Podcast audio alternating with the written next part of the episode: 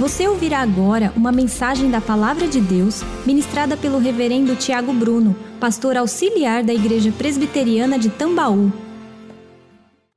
Saudade é uma palavra que existe apenas na língua portuguesa, todos nós sabemos. E ela é cantada pelos poetas e sentida por todos unanim, unanimamente, ainda aqueles que não a possuem em sua língua. Há falta de algo há falta de alguém, de algum momento na vida. Alguns dizem que um truque para que nós tenhamos saudade de modo sábio é recordarmos daquilo que de fato nos marcou positivamente e levarmos isso em nosso coração. Como declarou o jornalista e escritor Rafael Vidigal, na música brasileira, saudade é cantada em baião, toada ou trova, ao ritmo de samba, repente ou moda, parte do nosso folclore e da nossa bossa nova. Como nós já falamos, nós sentimos falta e saudade de momentos específicos da nossa vida. Um prato nos faz lembrar uma fase, um alguém, um perfume, nos faz lembrar pessoas tão diletas, tão queridas. Mas de fato nós sentimos saudades daquilo que nos tocou no mais profundo da alma. Aqueles que fizeram parte da nossa história ou aqueles lugares que nos ajudaram a ser quem somos, que formaram a nossa identidade. É por isso que, dentre as saudades que sentimos, uma das mais marcantes é a saudade da nossa terra, do lugar de onde viemos. Ali está a nossa cultura, ali estão as nossas raízes, e não importa para onde as pessoas possam ir, quer por escolha pessoal ou por forças das circunstâncias, elas sempre sentem saudades. E como nós falamos de música, na música brasileira existem tantos clássicos que falam desta saudade da terra amada, saudade da terra querida, como a conhecida Luar do Sertão, uma toada de 1914, de Cátulo da Paixão, ou também no Rancho Fundo, que era uma, um samba, uma canção de 1931 de Ari Barroso. Nós temos em diversos idiomas músicas que falam da saudade da terra, do lugar da sua origem, do lugar da sua habitação. Uma das mais conhecidas mundialmente foi a canção uh, que ficou famosa em 1969, cantada pela banda The Melodians, Rivers of Babylon, que no ano de 1972 se tornou tema do filme The Harder They Come, essa canção, na verdade, era uma expressão de uma saudade, não daqueles jamaicanos, mas de um povo, de um povo escolhido por Deus, do povo de Israel, que cantou a sua saudade no Salmo 137, quando eles foram tirados da terra que o Senhor os havia dado e foram levados cativos para a Babilônia. E eles então cantaram a saudade que tinham da sua terra, declarando: As margens do rio dos rios da Babilônia, nós nos assentávamos e chorávamos, lembrando-nos de Sião, nos salgueiros que lá havia. Pendurávamos as nossas harpas, pois aqueles que nos levaram cativos nos pediam canções, e os nossos opressores, que fôssemos alegres, dizendo: Entoai-nos algum cântico, algum dos cânticos de Sião. Como, porém, haveríamos de entoar o canto do Senhor em terra estranha? Se eu de ti me esquecer, ó Jerusalém, que se resseque a minha mão direita, apegue-se-me a língua ao paladar, se me não lembrar de ti, se não preferir eu, Jerusalém, a minha maior alegria. Mas de onde vem? De onde vem este amor pela terra? Essa necessidade por uma terra a qual nós possamos nos sentir parte dela e saber que dela somos e ela nos pertence. Isso vem da essência do que o homem é, da própria imagem de Deus. Isso vem da criação. Quando Deus cria o homem à sua imagem e semelhança, e dentre os mandatos, como ouvimos na escola bíblica domingo passado pelo nosso pastor, o Senhor entrega um mandato cultural e dá ao homem não apenas tarefas, mas lhe dá uma terra, lhe dá um paraíso, para que ele pudesse administrar, para que ele pudesse guardar, zelar, para que ele possuísse aquela terra. Mas infelizmente todos nós sabemos que quando os nossos primeiros pais pecam, eles são expulsos do paraíso. E este paraíso então é perdido. A partir de então, ainda que o homem possuísse uma terra, ele peregrinou, e nós encontramos nas histórias das nações e das colonizações que o homem andou errante em busca de terra e de oportunidades o que eles sentem falta, o que eles desejam conquistar. Na verdade, os seus corações estão naquele paraíso que foi perdido. Mas a palavra de Deus não nos deixa entregues à saudade sem esperança. Ela nos aponta um caminho de redenção e uma conquista que nos trará plena satisfação. E é para isso que eu os convido a abrirem as vossas Bíblias no último livro da Bíblia, em Apocalipse capítulo 21, e nós nos alegraremos na presença de Deus ao refletirmos sobre o paraíso restaurado. Apocalipse capítulo de número 21, nós leremos dos versos 1 até o versículo de número 8. Diz a palavra de Deus: Vi novo céu e nova terra, pois o primeiro céu e a primeira terra passaram, e o mar já não existe.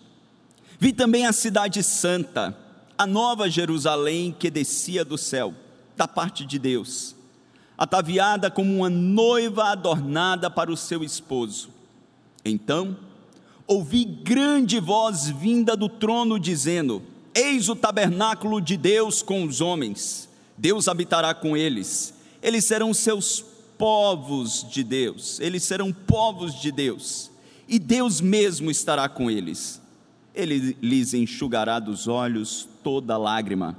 A morte já não existirá, já não haverá luto, nem pranto, nem dor, porque as primeiras coisas passaram. E aquele que está sentado no trono disse: Eis que faço novas todas as coisas. E acrescentou: Escreve, porque essas palavras são fiéis e verdadeiras. Disse-me ainda: tudo está feito. Eu sou o Alfa e o Ômega, o princípio e o fim. Eu, a quem tem sede, darei de graça da fonte da água da vida. O vencedor herdará essas coisas. Eu lhe serei Deus e ele me será filho. Quanto, porém, aos covardes, aos incrédulos, aos abomináveis, aos assassinos, aos impuros, aos feiticeiros, aos idólatras e a todos os mentirosos. A parte que lhes cabe será no lago que arde com fogo e enxofre, a saber, a segunda morte. Que Deus abençoe a sua palavra. Vamos orar uma vez mais? Pai, nós te louvamos pelo dom da vida, pelo privilégio que temos de desfrutá-la em tua presença ainda, Senhor, que nesse exato momento, no dia do Senhor, nós possamos sentir saudades de tanta coisa, de pessoas, de momentos, de lugares ou até de uma terra. Que nós possamos, Senhor, ouvir a tua voz com clareza, sermos confortados e encorajados. Nós te pedimos isso em nome e para a glória de Jesus. Amém. Queridos, como nós falamos, a teologia da terra sempre esteve presente nas Escrituras, desde Gênesis, no capítulo 1 e mais especificamente o capítulo 2, quando Deus coloca o homem ali como corregente da criação. Após a queda, como falamos introdutoriamente, o homem é expulso, mas Deus, como um Deus de graça e misericórdia, mesmo o expulsando do paraíso, ele faz uma promessa quando ele deixa de tratar a humanidade de modo genérico e no capítulo 12 de Gênesis, ele escolhe um homem, um povo para si chamado Abrão. De todas as promessas que Deus o faz, ele o promete uma terra, onde ele habitaria, ele e os seus descendentes, que através do seu descendente todas as nações, todas as etnias seriam benditas. Essa teologia da terra e da relação de Deus e o homem com a terra, ela se estende ao longo de toda a Escritura Sagrada, junto com a história da redenção. Geralmente, quando se fala em redenção, em resgate, é a obra de Deus, através da qual ele resgata o homem através do pagamento de um preço que ele mesmo providenciou, ou seja, a morte vicária de Cristo. Quando nós falamos da redenção, Geralmente os homens pensam na redenção do corpo, da alma, e se esquecem que Deus fez uma promessa de redenção, não apenas disso, mas de toda a criação e da redenção da terra onde vivemos. E daí nós chegamos no livro de Apocalipse, que, como também vimos no domingo passado pela manhã, é um livro escrito no final do primeiro século onde o povo de Deus passava por um momento mais difícil da sua história desde então como igreja. Os anos dourados de glória, onde Deus derrama o seu espírito em Jerusalém e a igreja contava com a graça da comunidade e se expandia em Jerusalém, se finda quando a perseguição chega em Jerusalém, esses cristãos são dispersos e anos depois, no final do primeiro século, essa perseguição se estende ao império, ao império romano, através de um homem ímpio, um imperador chamado Domiciano. Ele perseguia os cristãos, aprisionava, matava alguns cristãos, e estes estavam sofridos, angustiados, quase perdendo a sua esperança no mundo tão mau, não podendo habitar na sua terra de origem, onde eles cresceram Deus então traz esta revelação através do seu servo apóstolo João para encorajar a sua igreja. Nós não devemos interpretar o livro de Apocalipse de modo cronológico, mas na literatura apocalíptica nós encontramos aquilo que nós chamamos na fé reformada de paralelismo progressivo. São sete sessões paralelas onde, de modo simbólico e alegórico, em muitas passagens, para que apenas os crentes entendessem a linguagem e os perseguidores não. Em sete sessões paralelas, Deus está falando ao coração da sua igreja sobre o seu plano soberano, sobre a história de redenção. Ele conta sobre a vinda do rei, o estabelecimento do reino, a perseguição do diabo, que é chamado de dragão, alegoricamente, antiga serpente, contra o Cristo e a sua igreja, a vitória final de Cristo e da sua igreja e o estado eterno. No capítulo 20, nós encontramos a sétima sessão, a última sessão no paralelismo progressivo, onde Deus vai falar novamente no capítulo 20 sobre o milênio de, moda, de modo simbólico, representando o momento em que Cristo estabelece o seu reino e Satanás é amarrado para que não mais enganasse as nações. Na vinda de Cristo, o valente é amarrado, e então o reino de Deus, a despeito das perseguições, vai se estendendo e homens são salvos, começam a ser salvos de todos os povos, de todas as tribos, de todas as etnias mas essa igreja está sofrendo.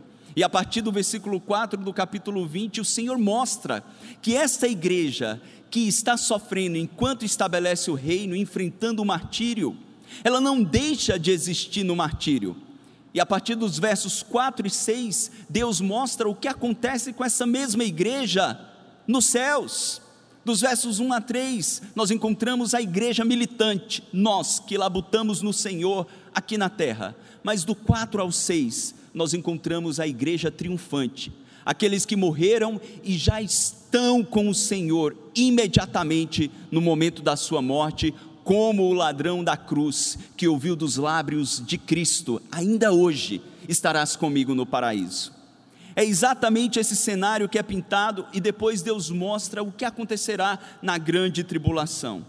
Os momentos e instantes finais da última geração, onde a igreja enfrentará os maiores desafios e perseguições por, por conta da sua fé, mas que o Senhor virá com poder e grande glória, irá destronar Satanás, o anticristo, e então estabelecerá o juízo final, onde estes crentes, nós, julgaremos o mundo com Cristo, julgaremos os próprios anjos.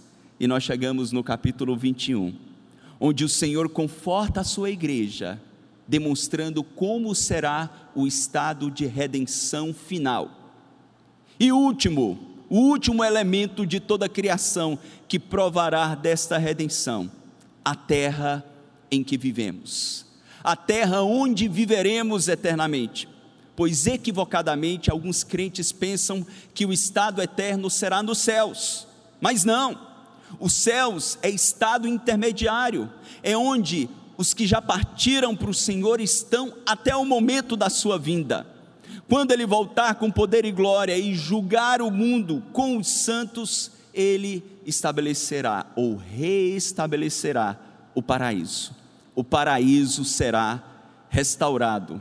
Com essa longa elucidação, eu gostaria de trazer três verdades maravilhosas acerca do paraíso que Deus restaurará para o seu povo, da terra que Ele nos dará.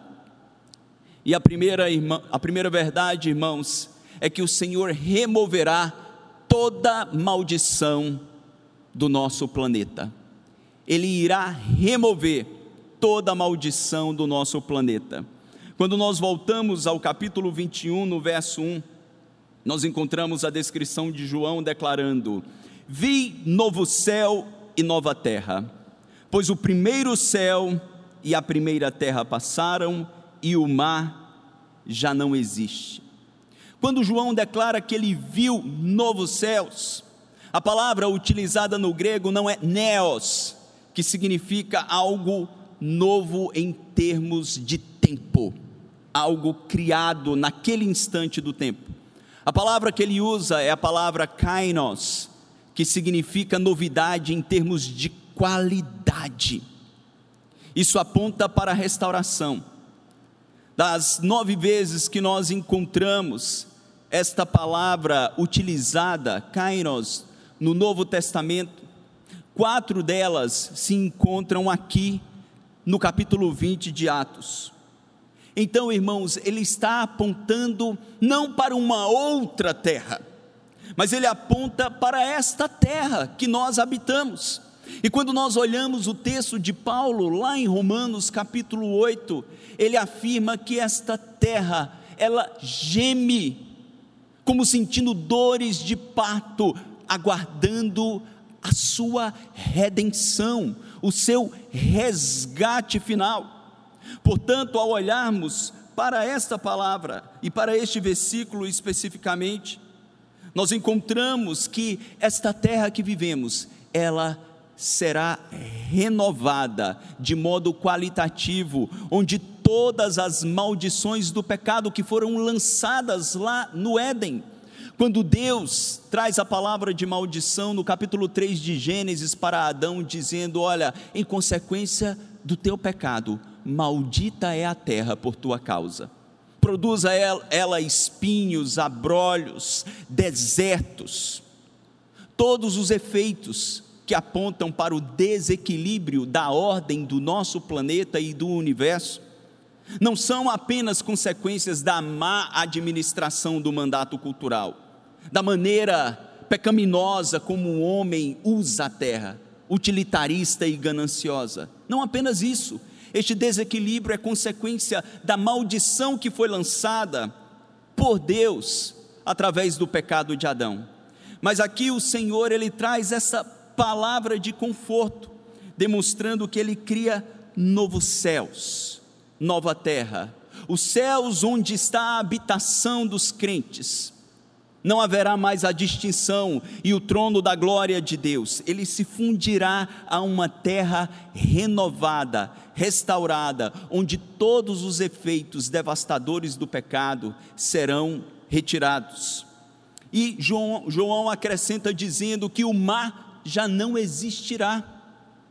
Alguns teólogos discutem se essa seria uma descrição literal onde Deus de fato nos dará uma nova terra sem os oceanos, ou se seria uma menção simbólica a todo o sofrimento, a toda a dor da qual ele fará menção no versículo de número 4. Ao longo das escrituras, o mar ele está relacionado aos perigos que os povos enfrentavam a insegurança, a instabilidade, a incerteza daquilo que se manifesta ao nosso redor.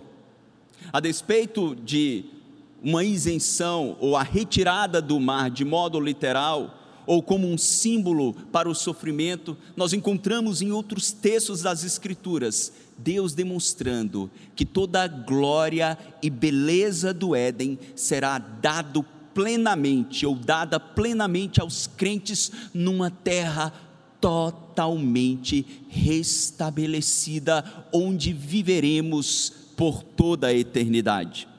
Num texto paralelo, em Isaías, no capítulo de número 65, nós encontramos esta promessa de Deus para o seu povo, não a nação de Israel especificamente, mas para o Israel espiritual que somos nós. Nos versos 17, 21 e 22, o texto de Isaías 65 nos diz: Pois eis que eu crio novos céus e nova terra, e não haverá lembranças das coisas passadas, jamais haverá memória delas. Eles edificarão casas e nelas habitarão, plantarão vinhas e comerão o seu fruto. Não edificarão para que outros habitem, não plantarão para que outros comam porque a longevidade do meu povo será como a da árvore, e os meus eleitos desfrutarão de todas as obras das suas próprias mãos. Uma das maiores maldições que Israel pôde provar foi em momentos de desobediência ou numa terra de pecado e numa terra de maldição, não desfrutar do labor do seu trabalho, não colher os frutos os quais eles semearam com lágrimas e com muito esforço, não habitar na casa ou nas casas que eles edificaram com tanto sacrifício. Isso é uma realidade em nossos dias. Quantos homens trabalham com tanta dignidade, se esforçam por toda uma vida para construírem alguma estabilidade, e de repente, as incertezas de um mundo tão instável, faz com que estes homens percam tudo. Ainda que o coração deles não estivesse primariamente nisso, mas eles lutaram tanto para conquistar. Isso são consequências de uma terra que está sob maldição. Mas a palavra de Deus nos conforta dizendo que quando Cristo voltar e estabelecer a eternidade, Ele nos dará uma terra onde nós habitaremos seguros e desfrutaremos de toda riqueza, de toda glória e de todo esplendor literal numa terra e em um corpo glorificado. Edward Turnstein, ele concorda com essa interpretação ao declarar: o mundo no qual estaremos, na parousa de Jesus Cristo, ou na segunda vinda de Cristo, por esta razão, não é outro mundo. Este céu, esta terra, ambos porém já passados e renovados. Serão estas florestas, estes campos, estas cidades, estas ruas, este povo que construirão o cenário da redenção. No momento, eles são campos de batalha, cheios de luta e dor pela consumação ainda não realizada. Então, eles serão campos de vitória, campos de colheita, onde da semente que foi semeada com lágrimas, os molhos eternos serão ceifados e trazidos para casa. Que promessa gloriosa, irmãos! Quando comparamos com a realidade desta terra ainda sob maldição. Porque não importa o lugar onde você viva, ainda que seja um país de primeiro mundo, mas eles estão expostos a tantos fenômenos da natureza que são reflexos dessa maldição, como maremotos, terremotos, tsunamis, furacões, países ricos e estabelecidos, como, como os Estados Unidos, Japão, China, Austrália e tantos outros, às vezes perdem toda a sua infraestrutura e dezenas de milhares de pessoas morrem, perdem tudo que conquistaram através destes fenômenos. Outros países que não sofrem desses fenômenos, fenômenos, como o Brasil, onde vivemos, mas sofrem profundamente pela pobreza, pela desigualdade social, ou pelas secas que assolam toda a terra.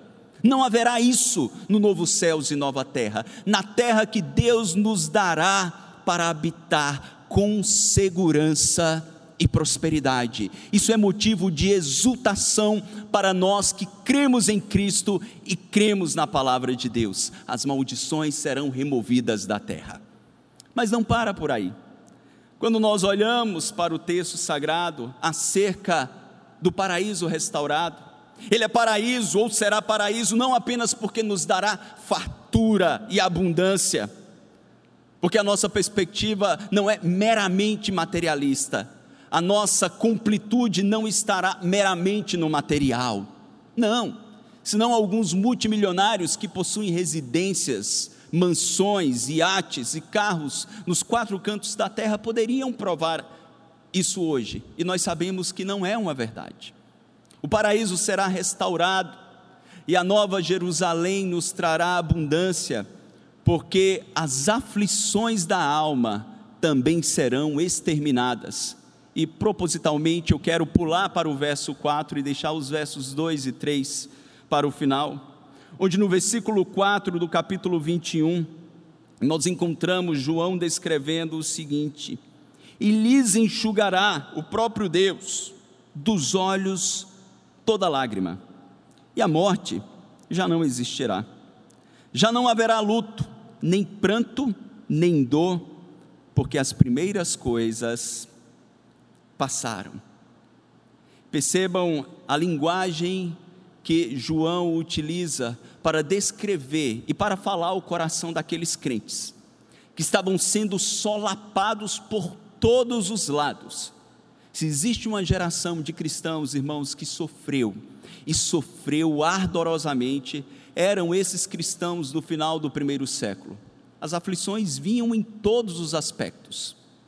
O coração destes estavam angustiados, eles eram tentados a murmurar e reclamar contra os seus opressores. Nós encontramos isso lá na carta de Tiago, no capítulo 5, ainda que sejam algumas décadas anteriores. Mas a perseguição só se acentuou no restante do século.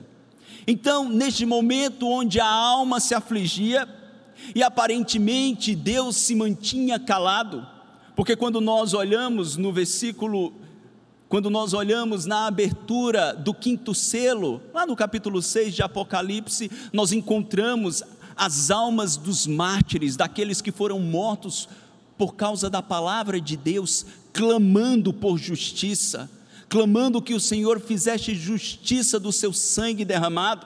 E isso é uma prova de que nós teremos consciência de quem somos nos céus e principalmente no novo céus e nova terra.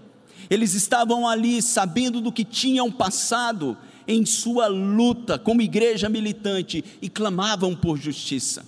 Mas quando Cristo voltar, o grande juiz, julgando vivos e mortos, no novo céus e nova terra, ao dar o paraíso restaurado, o texto nos diz que ele enxugará dos olhos toda lágrima. E a imagem amorosa é daquele pai ou daquela mãe que pega o seu filho pequeno, uma criança, que chora, coloca no seu colo e enxuga dos olhos a lágrima, consola e conforta o seu filho tão amado. É exatamente este o retrato que Deus apresenta aqui ao estabelecer novos céus e nova terra. Esse mesmo versículo, essa mesma verdade, ela é descrita em Isaías, no capítulo 25, no verso 8. Alguns dizem que há uma conexão direta do que João diz com o que Deus prometeu através de Isaías. Quando no capítulo 25, verso 8, ele diz: Tragará a morte para sempre, e assim enxugará o Senhor Deus as lágrimas de todos os rostos, e tirará de toda a terra o opróbrio do seu povo, porque o Senhor falou. Este mesmo versículo será nos mostra que isso será um conforto acerca da morte. Essa foi a pior de todas as consequências quando Deus expulsa o homem do paraíso. Lembrem-se que o Senhor, quando fez o pacto das obras, disse: Não coma do fruto da árvore do conhecimento do bem e do mal, porque no dia que você comer, certamente você morrerá. O homem prova a morte espiritualmente, ou seja, ele prova a separação de Deus imediatamente, mas depois de algum tempo, ele iria provar também a morte física, que é algo antinatural, que é algo estranho, razão pela qual ninguém quer morrer razão pela qual nós não podemos dizer que a morte é algo natural e que nós temos que nos conformar. Não é. Deus não nos criou para a morte. Deus nos criou para a vida eterna, para a existência eterna no corpo e na alma. Mas a maldição do pecado trouxe a morte, onde nós somos separados de nós mesmos, onde nós perdemos a nossa integralidade por um tempo e ainda que o povo de Deus passe por isso, e às vezes passe em consequência da sua fé e da sua fidelidade a Deus, ele faz uma promessa ao longo das Escrituras de que ele enxugaria dos olhos toda lágrima. E os teólogos então fazem uma conexão com o primeiro verso, quando ele diz que o mar já não existirá. Onde o mar é sinônimo ao longo do Antigo Testamento do sofrimento, da aflição e das dores que o povo passou. Quando nós olhamos para o livro de Isaías, no capítulo 51, no verso 10, o Senhor disse: Não foi você quem secou o mar, as águas do grande abismo, quem fez das profundezas do mar um caminho para os remidos passar uma clara menção ao livramento que Deus trouxe ao seu povo. Quando eles estavam ali peregrinos, saindo do cativeiro egípcio e indo para a terra prometida, e se deparam com uma aflição terrível, um mar diante deles. E o Senhor então abre o mar, seca o mar, para que o seu povo provasse da redenção. Ele também, irmãos, removeu, através do seu Filho, as barreiras que nós tínhamos da comunhão com Ele. E hoje estamos resgatados e seguros em Cristo, mas Ele faz uma promessa de que quando Ele estabelecer novos céus e nova terra, Ele removerá a morte física também. Essa que nos traz dores, essa que nos separa de entes tão queridos essa que nos faz sentir saudade de pessoas que foram essenciais em alguns momentos da nossa vida. E naquele momento, no novo céus e nova terra, no paraíso restaurado, não existirá outro sentimento em nossos corações a, a não ser o de exultação, de gozo, de paz e tranquilidade, não apenas pelas circunstâncias favoráveis, mas porque não haverá mais morte, não haverá mais ameaça, não haverá mais cessação nos nossos relacionamentos. Ainda em Isaías 65, no verso 17 ao 19, o Senhor disse: Mas vós folgareis e exultareis perpetuamente no que eu crio porque eis que crio para Jerusalém alegria e para o seu povo regozijo. e exultarei por causa de Jerusalém. E me alegrarei no meu povo, e nunca mais, preste atenção, se ouvirá nela voz de choro nem de clamor. Anthony Huckman, ele diz o seguinte ao comentar o versículo 4 do capítulo 21 de Apocalipse, sobre a cessação das dores. Ele declara: as afirmações corajosas do verso 4 sugerem bem mais do que elas efetivamente dizem. Não haverá lágrimas na nova terra, choro e dor pertencerão às coisas primeiras, que já serão passadas. Não haverá mais morte, não haverá mais acidentes fatais, nem doenças incuráveis, nem serviço fúnebre, nem últimas despedidas. Naquela terra, desfrutaremos de comunhão eterna e íntima com Deus e com seu povo, incluindo os bem-amados e amigos a quem amamos e perdemos por um certo tempo. Como será maravilhoso, irmãos, convivermos eternamente uns com os outros sem as nossas inconsistências sem as nossas inconstâncias, sem as dores das rupturas relacionais, quer em consequência dos nossos pecados ou quer em consequência da morte, do distanciamento, das mudanças da vida. Talvez você diga, pastor, eu estou cansado de chorar, eu já chorei tanto nessa vida. Lembre-se da promessa do Senhor Aqueles que semeiam com lágrimas voltarão com júbilo, trazendo os feixes na sua mão.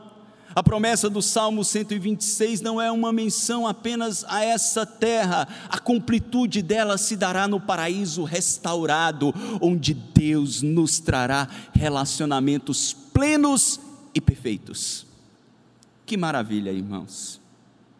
Existem tantas pessoas que passaram pela minha vida, que foram tão importantes.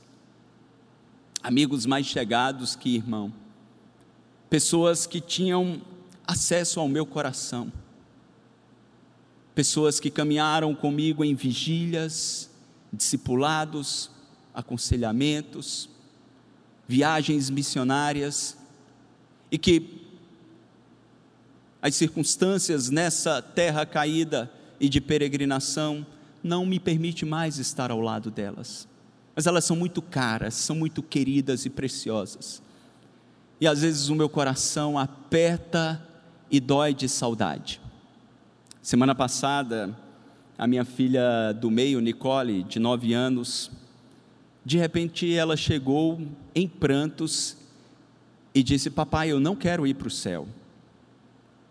E aquilo me assustou e eu disse: Mas por que, filha? Ela disse: Lá no céu eu não vou ser mais sua filha, e eu quero que vocês sejam minha família para sempre. Eu não quero, papai. E eu confortei o coração de Nicole e disse: Filha, nós seremos uma grande família perfeita. Todos irmãos, numa dimensão de amor que nunca se provou e eu, particularmente, creio que dentre os bilhões ou centenas de milhões de eleitos que existirão na Nova Jerusalém, nesta nova terra, eu creio, ainda que o texto não seja explícito, eu creio que nós teremos o privilégio e o prazer de conviver, afinal de contas, será uma terra de dimensões enormes e nós habitaremos literalmente. Eu creio que no nosso entorno nós iremos conviver com crentes, os quais convivemos em nossa peregrinação. Eu creio que conviveremos com aqueles os quais convivemos como igreja militante, para que nós possamos olhar uns para os outros e nos maravilharmos, vermos a obra completa de Cristo em nós, nos alegrarmos com aquilo que Deus fez e quando o texto de Isaías diz que não haverá mais memória, antes que alguém questione, diz, mas nós não nos lembraremos, porque o texto diz que não haverá mais memória. Memória ali não tem a ver com a falta da consciência de quem nós somos. tem a ver com saudade, nós não sentiremos falta desta terra caída e dos relacionamentos imperfeitos, porque nós seremos plenos e teremos plenitude relacional sem qualquer dor e inconsistência. Se alegre, meu irmão, com essa promessa. Em terceiro e último lugar, paraíso restaurado será algo extraordinário, porque além das maldições desta terra, do nosso planeta, serem removidas, além das dores da nossa alma se tornarem inexistentes, nós desfrutaremos de plena intimidade com o nosso Deus. Nós desfrutaremos de perfeita intimidade com o nosso Cristo. E daí sim nós olhamos para os versos 2 e 3 do capítulo 21 de Apocalipse, quando ele diz: Vi também a Cidade Santa, a nova Jerusalém que descia do céu da parte de Deus, ataviada como noiva adornada para o seu esposo. Então ouvi grande voz vinda do trono dizendo: Eis o tabernáculo de Deus com os homens. Deus habitará com eles eles serão povos de Deus e Deus mesmo estará com eles. Quando nós olhamos ao longo do Antigo Testamento, nós encontramos algumas passagens que fazem menção ou que se utilizam da expressão cidade santa como uma menção a Jerusalém. Nós encontramos isso em Neemias capítulo 11, Isaías 48, em Daniel capítulo 9 Contudo, quando nós olhamos para o Novo Testamento, apenas no Evangelho de Mateus, nós encontramos essa expressão cidade santa, capítulo 4, nos versos 5 e no capítulo 27, 53. Quando nós olhamos para essa expressão no Novo Testamento, ou a ausência dessa expressão, é algo significativo isso aponta, irmãos, que depois que o véu do templo foi rasgado, e algo que fica muito claro na teologia neotestamentária, o Israel de Deus se torna a igreja. A cidade santa não é mais o lugar ali no estado de Israel, ainda que tenha o seu valor de conhecer os locais históricos onde Deus operou, onde o nosso Cristo esteve, foi morto, crucificado e ressuscitou, mas a Cidade Santa não está lá mais em Israel, a Cidade Santa somos nós, igreja, eleitos de Deus, comprados pelo precioso sangue de Jesus, somos nós. E João usa esta alegoria para dizer que a Cidade Santa, a Nova Jerusalém, ela descia do céu da parte de Deus. Não é apenas a cidade onde iremos habitar, que Deus arquitetou no céu, com completude, quando Ele renovará essa terra. Esse texto faz menção a nós, porque o texto nos diz: ataviada como noiva, adornada para o seu esposo.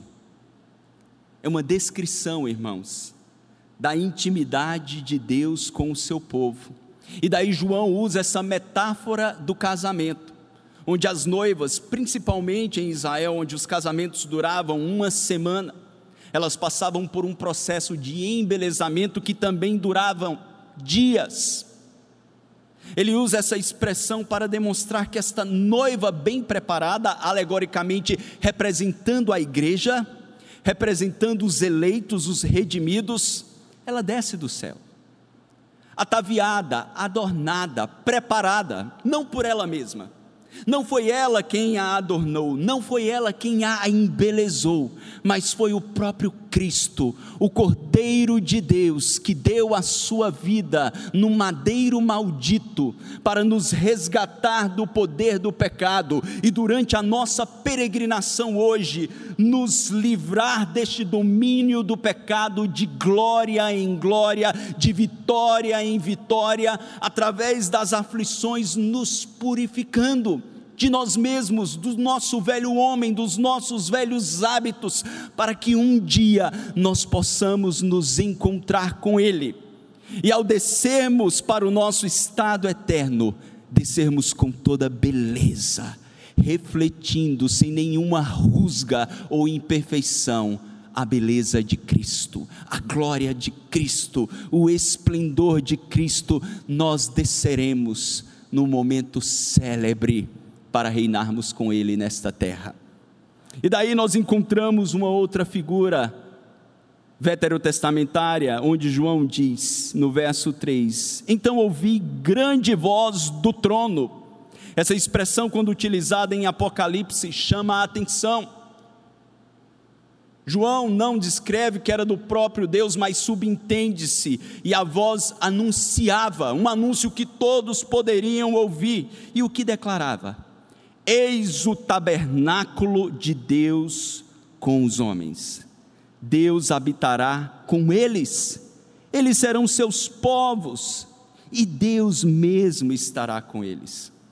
E aqueles que conhecem a Escritura sabem bem que quando Deus escolheu um povo para si, deu a lei ali em Êxodo capítulo de número 20, e o povo montava ou acampava numa estrutura onde no meio do acampamento, o acampamento tinha um formato de uma cruz, e no meio do acampamento se encontrava ou existia a tenda do encontro. Na tenda do encontro, ali existia o tabernáculo. Aquele tabernáculo representava a presença abençoadora do próprio Deus, representava a plenitude da manifestação da glória e do poder de Deus na terra. Era algo tão santo, algo tão belo, que apenas o sumo sacerdote, uma vez por ano, poderia entrar no dia da expiação para oferecer sacrifícios pelo seu próprio pecado e pelo pecado do povo.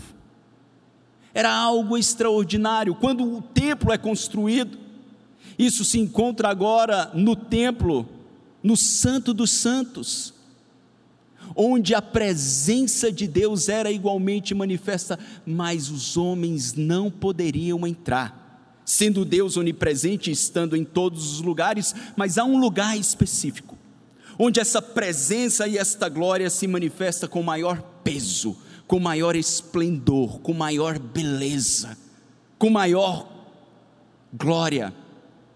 E o texto nos diz que na Nova Jerusalém, no paraíso restaurado, não haverá mais essa separação, não haverá mais essa barreira, mesmo o véu do templo tendo sido rasgado, e hoje nós temos livre acesso à presença de Deus através de Cristo Jesus, ela não é plena.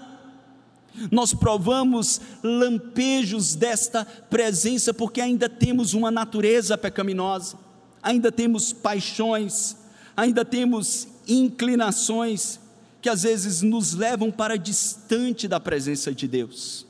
Mas na Nova Jerusalém, tendo toda essa maldição, sendo toda essa maldição removida, nós beberemos continuamente da fonte de todo o prazer nós encontraremos finalmente o deleite do mandato espiritual. Nós viveremos na plenitude aquilo que o nosso breve catecismo diz na primeira pergunta: qual é o fim principal do homem? É glorificar a Deus e gozá-lo eternamente. Nós viveremos até perfeitamente o texto que o reverendo Kilvin citou na ministração do louvor do Salmo 16, no verso 11 quando o salmista diz: Tu me farás ver os caminhos da vida, na tua presença há plenitude de alegria, e na tua destra delícias perpetuamente. Não haverá mais gotejar, não haverá mais ambiguidade em, nosso, em nossos corações, onde nós passamos por dores, mas somos confortados no Senhor nós provamos muitas tristezas e desgostos na vida, mas a paz de Cristo, que excede todo entendimento, nos guarda. Nós não diremos mais, como Paulo disse, lá em 2 Coríntios, no capítulo 6, nos versos 9 e 10, quando ele declara em meio às suas aflições no ministério apostólico, como desconhecidos e, entretanto, bem conhecidos, como se estivéssemos morrendo, e contudo, eis que vivemos, como castigados, porém não mortos, entristecidos, mas sempre alegres, pobres, mas enriquecendo a muitos, nada tendo, mas possuindo tudo. Por mais bela que essa seja a declaração, que essa declaração seja, e nós podemos aplicar ao nosso hoje, Deus nos promete no paraíso restaurado a completude da comunhão e da intimidade de Sua presença, a alegria suprema de desfrutarmos da Sua glória de modo perfeito em cada sucessão de eventos num estado eterno. Irmãos, dentre as saudades que sentimos, e principalmente da terra e de instantes da vida, eu confesso aos irmãos que nesses 19 anos Deus me deu a honra de servi-lo como pastor em seis igrejas. Em alguns momentos difíceis, abrindo meu coração com os irmãos, eu sempre fui levado a sentir saudade de algum outro instante de graça, de conforto e de alegria em uma dessas amadas igrejas com pessoas preciosas com as quais Deus me permitiu conviver. Eu confesso para os irmãos, sendo ainda mais pessoal, que durante essa semana, além das aflições que nós enfrentamos em não podermos estar uns com os outros, encorajarmos uns aos outros presencialmente, eu fiquei profundamente entristecido e desgostoso com o que enfrentamos no nosso país. No momento onde todas as atenções deveriam estar em salvar vidas, em cuidar do ser humano que foi criado à imagem e semelhança de Deus, nós encontramos as nossas autoridades de direita, de esquerda, de centro-direita, centro-esquerda, cada um buscando os seus próprios interesses. Aquilo que tornará mais conveniente a manutenção do seu próprio poder, sem entrar no mérito das discussões mais acaloradas. Fica muito claro que a preservação da vida e o bem-estar do ser humano não é prioridade. Eu confesso que, neste momento de desgosto, eu senti saudades dos anos que servi a Deus no Japão. Um país onde nós encontramos uma sociedade coletivista, onde todos ali funcionam buscando o bem do próximo e a manutenção do equilíbrio. Mas aquele momento de nostalgia eu pude recobrar a lucidez e lembrar que quando estava lá, eu sentia uma profunda saudade do Brasil, de coisas preciosas, de pessoas queridas, de algo que fazia parte também da minha vida. E quando viajava para algum outro país e por acaso encontrava alguém falando português ou ouvia com sotaque brasileiro, eu sentia uma profunda alegria. E daí orando, o Senhor me fez lembrar de que em nenhum lugar deste planeta, nesta terra sob maldição, você ou eu ou qualquer um se sentirá pleno. Sempre você sentirá falta de algo, porque este algo que nos falta não está nessa terra, nesta condição mas estar nesta terra restaurada, quando Cristo a restabelecer, quando Ele descerá e nós desfrutaremos não apenas da abundância e da segurança, mas da plenitude da Sua beleza e glória. Eu finalizo com uma outra citação do Anthony Huckman, quando ele diz: No princípio da história, Deus criou céus e terra. No fim da história, vemos novos céus e nova terra, que ultrapassarão em muito o esplendor de tudo que vimos antes. No centro da história está o cordeiro que foi morto, o primogênito dentre os mortos, o governador dos reis da terra. Um dia lançaremos perante ele todas as nossas coroas, perdidos em admiração, amor e louvor. Essa glória que nós desfrutaremos, a qual Paulo disse: nem olhos viram, nem ouvidos ouviram, nem jamais penetrou em coração humano o que Deus tem preparado para aqueles que nele esperam. Por isso nós devemos clamar juntos: Maranata, vem, Senhor. Vamos orar. Senhor, como é maravilhoso olharmos para a tua palavra e sermos confortados, encorajados, e sabermos que somos sim cidadãos da terra, não apenas do céu, e sabermos que o Senhor nos dará sim uma terra, como prometeu a Abraão, e que o Senhor está preparando esta terra. Enquanto este dia não chega, Senhor, em nossa peregrinação, em nossa militância pelo teu reino, fortalece a tua igreja, firma os, os joelhos trôpegos, ó Deus, traz esperança num mundo de desesperança, traz, Senhor, graça no mundo mergulhado na desgraça, que todos nós que te servimos e te confessamos como Senhor, possamos firmar os nossos olhos em Ti e nesta nova terra, nesta nova cidade que descerá a Tua igreja, onde o Senhor irá fazer nova toda a criação. Conforta os corações aflitos, Senhor. Conforta aqueles que choram. Acalenta aqueles que sentem saudade, saudade profunda. Porque um dia nós estaremos todos reunidos com aqueles mais preciosos com os quais construímos uma história e podermos relembrar as glórias do Senhor, os feitos maravilhosos e desfrutarmos desta comunhão inaudita. Ó oh Deus, renova essa esperança em nossos corações e acima de tudo, Senhor, ver a Ti como Tu és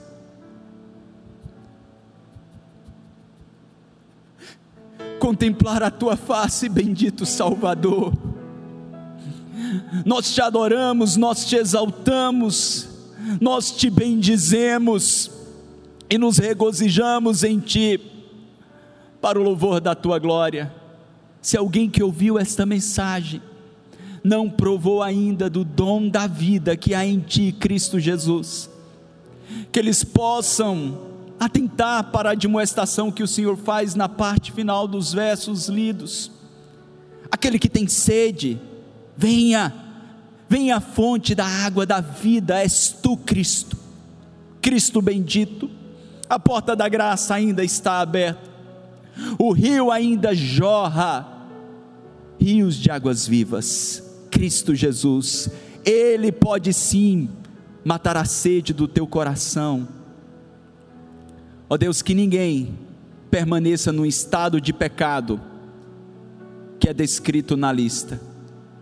Que o adultério seja abandonado, que a vida de promiscuidade seja deixada, que a avareza seja deixada, a idolatria, e que todos se rendam a uma vida nova, pelo novo e vivo caminho Cristo Jesus. Obrigado por este culto, Senhor. Te louvamos recebe a gratidão da tua igreja, supra a necessidade de cada um.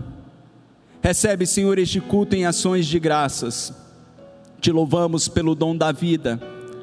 Há tantos filhos teus que estão guardados em casa, mas celebram sim mais um ano de vida, porque o Senhor nos criou para a vida e nos permite estar aqui. Te louvamos, Senhor, por todos aqueles que nessa semana comemoraram um aniversário de casamento, o aniversário de um ente querido, ó Deus, recebe a gratidão do teu povo. Te louvamos pelo pão na nossa mesa, ainda que sejam dias de escassez, mas o Senhor não tem nos deixado faltar nada, e nós aguardamos a abundância da Nova Jerusalém. Guarda-nos, Senhor. Dar-nos, Senhor, um restante de domingo em tua presença, com gozo e satisfação.